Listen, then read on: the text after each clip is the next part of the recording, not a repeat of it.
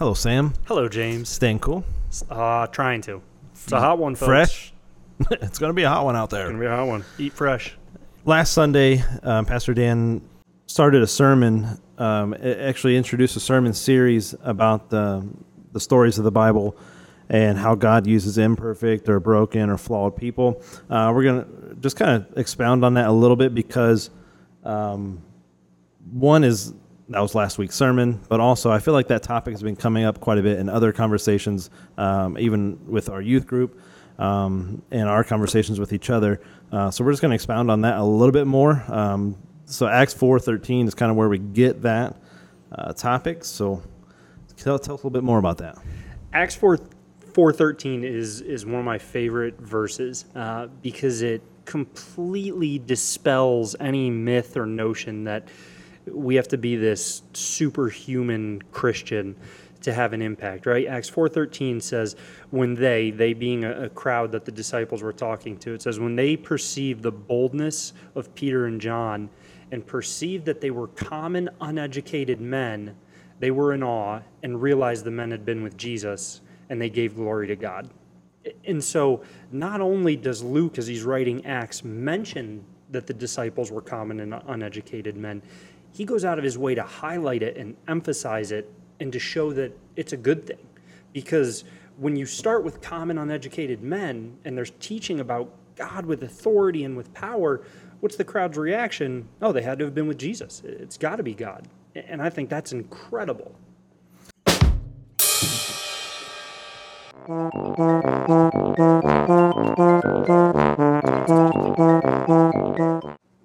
Flawed podcast with two flawed people. Sam's breaking everything. just like Jesus broke the societal norms. I and forgot where we were at. Where, where we where we end at there? Before Uh, we destroyed the table. Before I broke our set, um, I just said how much I love Acts four thirteen because Luke highlights and emphasizes and shows that it's a good thing that they were common uneducated men. Yeah. So my experience with that is uh, growing up with a family who my dad was the only one who went to a college, uh, two years associate degree uh, with auto mechanics, and then the culture and community we grew up in. Most people didn't go to college, Yeah. um, and a lot of the pastors that I sat under didn't go to college. It was kind of the norm that most of us, by maybe um, different higher standards, we were uneducated. Uh, so I, I can relate to that um, as far as the unschooled part, and I I feel the same way about myself. Um, but it does put into effect when you can't um, provide for yourself in certain ways, you can't articulate certain things. Um, if you if you have nothing, and all of a sudden you're blessed with something, and it didn't come from you or anything you achieved or worked for, it only comes from God. Um, and I, I'm not saying that you have to be poor to experience God, but there's an element to that that I have nothing to create this experience or this uh, situation. It can only be from God. Well, it's Jesus saying in the Sermon on the Mount. He says, "Blessed are those who are poor in spirit." Right? It's recognizing that we're coming before God totally broken and empty Right. of our own power. I mean, that's why Paul says, "I'll boast all the more gladly in my weaknesses, so that Christ may be shown."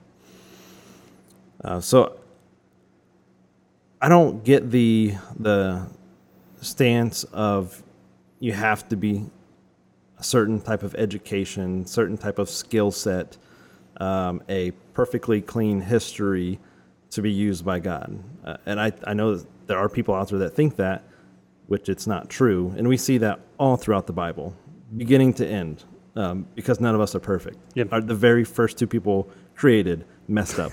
Yeah, and every single person since then has messed up at some point.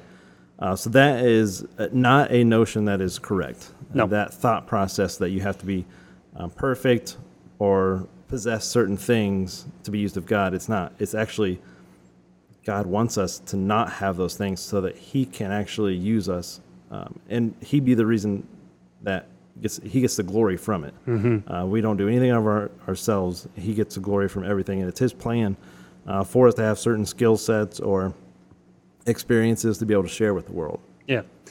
And if we're waiting to be perfect, we're being disobedient because we're never going to be perfect this side of heaven. And so if, if people are sitting there saying, oh, well, I'll talk to my neighbors, I'll talk to my coworkers, uh, I'll, I'll seek to have an impact for Christ when I'm perfect, you're going to spend your whole life sitting on the sidelines doing nothing. And you're wasting your life. You're wasting the opportunity that we all have to be a testament to God's glory right where we are. And the other thing is, too, who are you more likely to relate to? A billionaire who's perfect? Or someone who makes the same salary as you do, who trips when they walk, stumbles over their words, you know what I mean? Like spills mm-hmm. ketchup on themselves at a barbecue. Like, no, people relate to people who are like them. And so we do no one any sort of help if we try and put on this mask, this facade of, oh, I've got my life all together. And, or I'm going to wait till I have my life all together. No, let God use you where you are as who you are. I mean, don't get me wrong, God's going to transform us daily as we surrender to Him, but we got to stop waiting for this one day when then we can be used by God. Right. And uh, I think of my calling in particular. Um, I don't see myself as someone who should have been a candidate to be in ministry. Uh, as far as my personality, my my skill set, it's not always the most. I'm not always the most outgoing, or uh, I'm not the most social person. So why would God choose me to speak to so many other people about Him, the person who, by nature, I'm not that way, and I can only give credit to Him. Yep. That, that's seriously it. Because even when I'm not doing ministry, and even when I'm in smaller settings, I still struggle with that sometimes. I struggle to do the small things, like remember to say hi to people. As stupid as that sounds, it's a struggle sometimes because that's just my nature. But like through the Holy Spirit helping me and en- enabling me to do certain things, I'm a- able to give Him the credit and say, "Hey, like I'm not this way by nature, but you're working through me. Uh, it's all all for God's glory." And that's what it boils down to. It's all for God's glory. And so if we're waiting to be perfect, oh, you know, I've got to be a better person for God to use me, we're making it about ourselves. It becomes a pride issue. It becomes a matter of our heart wanting to be the hero and wanting to be the all star. When people look at you and they're like, oh, yeah, that person is clearly, you know, one of God's chosen people because he's just a model citizen and everything, you know, and it's, no, it's not about us. It's about God's glory. And it, it just all boils back to what we've been talking about that when people see broken people doing God's work, it points to God and it doesn't point to us. You know, that's why the Bible calls us jars of clay because we're broken, imperfect vessels with lumps and misshapen handles. But God can still use us, and there's beauty and there's power in that. And I think that's what people need to realize and be encouraged by it's not scary it's it's uplifting I- mean if i walked around feeling like i had to be perfect to have an impact i wouldn't get out of my bed in the morning right because i'd be terrified like if i make one mistake it's going to ruin everything but it's not on me it's on a perfect god Right. and that's how we have the strength that's how we have the power that's how we have the love to live lives for him is through his perfectness And I think we underestimate God's grace uh, in in thinking that we have to be perfect. We are underestimating absolutely what we. It's there's not. I'm not saying there's so much freedom. We can just go out and do whatever we want. Right. We're striving to be holy, yes but I think this is the message that Christians and non Christians need to hear. One for Christians is, hey, there's grace. You don't. You're gonna mess up. That's okay. Don't put yourself down. Don't feel like you still can't be used of God. You can be. You're you're gonna be imperfect. Um, but for the world, who maybe they have the idea that Christians think they are perfect, or we're goody two shoes, you know, because we Yeah. we we try our best to live a certain way by the biblical law. They need to hear that message that no, that is not what we think. That's the opposite of what we think. In in our United States culture, uh, thinking that if we disagree with someone, we think that we're better than them, Yeah. or something like that. It's like no, I don't agree with my own lifestyle choices sometimes. Like you don't get it. Yeah. I I don't think of myself any better than you.